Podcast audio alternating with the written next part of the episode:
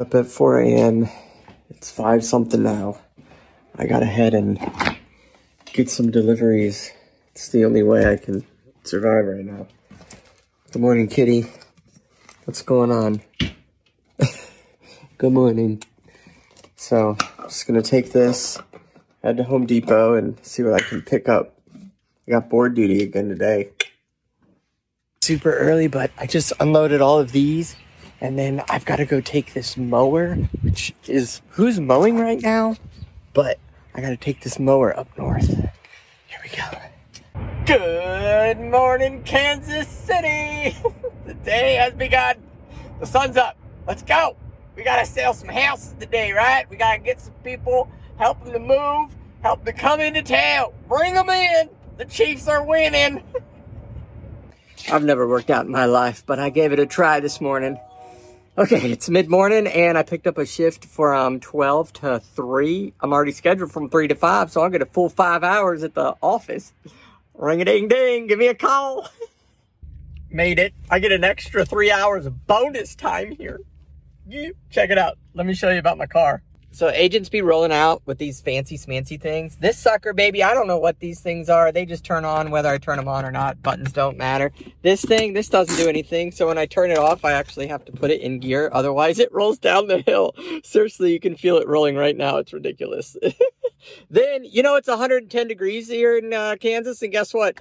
Yeah, AC, negative. We don't have that. Forget that. Oh, and then I had some major rust issues, so I had to replace the hood in here.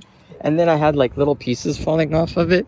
I don't know. I lowered it and then I had to replace the bumper. And then this is hanging on by a zip tie, you know? And then I got cancer all over the place. You want to see my cancer? Poor thing. Yeah, look at that. Cancer, baby. Cancered car.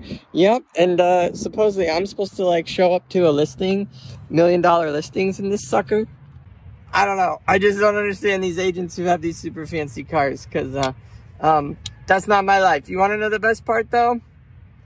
This is $30 a month. I, I got it paid off. I don't know nothing. I've had it paid off for years.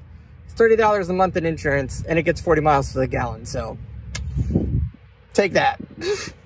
Oh man, I screwed up big time. Okay, so this thing called uh, board duty, right? You sat, you sit on the board and you wait for board or whatever that is, whatever the board is. I don't still know what the board is, but I'm doing it. Okay, so I got 12 to three, and yesterday I got three to five. Well, at like 340, 350 or whatever, somebody called in and they asked about a specific property. There's their key indicator. When they do that, I'm supposed to look up who the agent is immediately, and I did not. I am dumb. I am sorry. So I didn't look up who the agent is, and that agent was actually out of this office. And when it's out of this office, then it has to be that agent who t- decides how the listing's going to go from there. Now he would immediately switch, or she would switch to a transaction, uh, typically because you can't represent both the buyer and the seller at the same time and not be biased. But the point is, I felt so stupid because I basically took this buyer and I was like, "Yo, this is." I got a buyer, da da da. And I just did my thing and I called the listing agent. I was like, hey, what's going on? Da da da. I got a buyer, blah, blah, blah.